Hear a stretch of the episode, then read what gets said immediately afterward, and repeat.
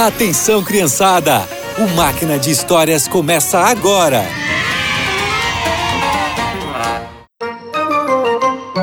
Olá, crianças! Já imaginaram salvar a vida de um rei? Pois é, isso aconteceu com uma camponesa. E eu vou contar essa história hoje. Absalão, filho do rei Davi, se rebelou contra o seu pai e roubou o trono. O rei, para se salvar, fugiu junto com sua família e aliados. Senhor, já estamos prontos para ir.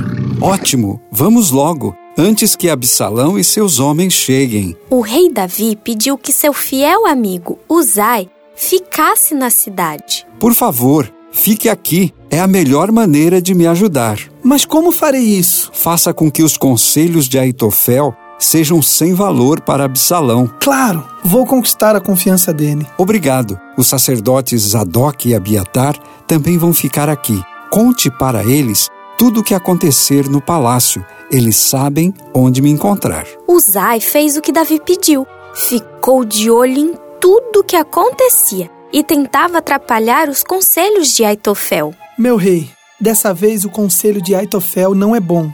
Todos sabem que seu pai é um soldado experiente. Se o senhor fizer como Aitofel disse, as chances de perder são enormes. E você? Tem ideia melhor? Sim, reúne a todos os israelitas de uma ponta a outra do país e procurem por Davi. Onde quer que ele estiver, o encontraremos. O seu conselho é muito melhor.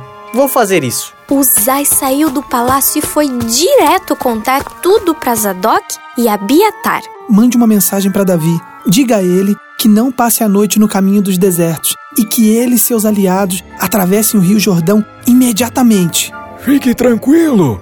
O rei vai receber o seu recado o mais rápido possível. Jonatas e Aimaas foram enviados até Davi, mas um rapaz viu tudo e falou para Absalão.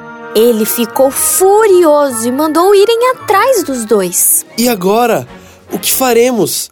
Precisamos avisar o rei Davi, mas como vamos fugir dos homens de Absalão? Já sei! Em Baurim tem um homem que pode nos ajudar. Chegando lá, a esposa do homem teve uma brilhante ideia. Venham comigo, vou esconder vocês nesse poço vazio. Tem certeza que não vão nos encontrar? Tenho sim, podem confiar em mim. Os dois fizeram o que ela pediu.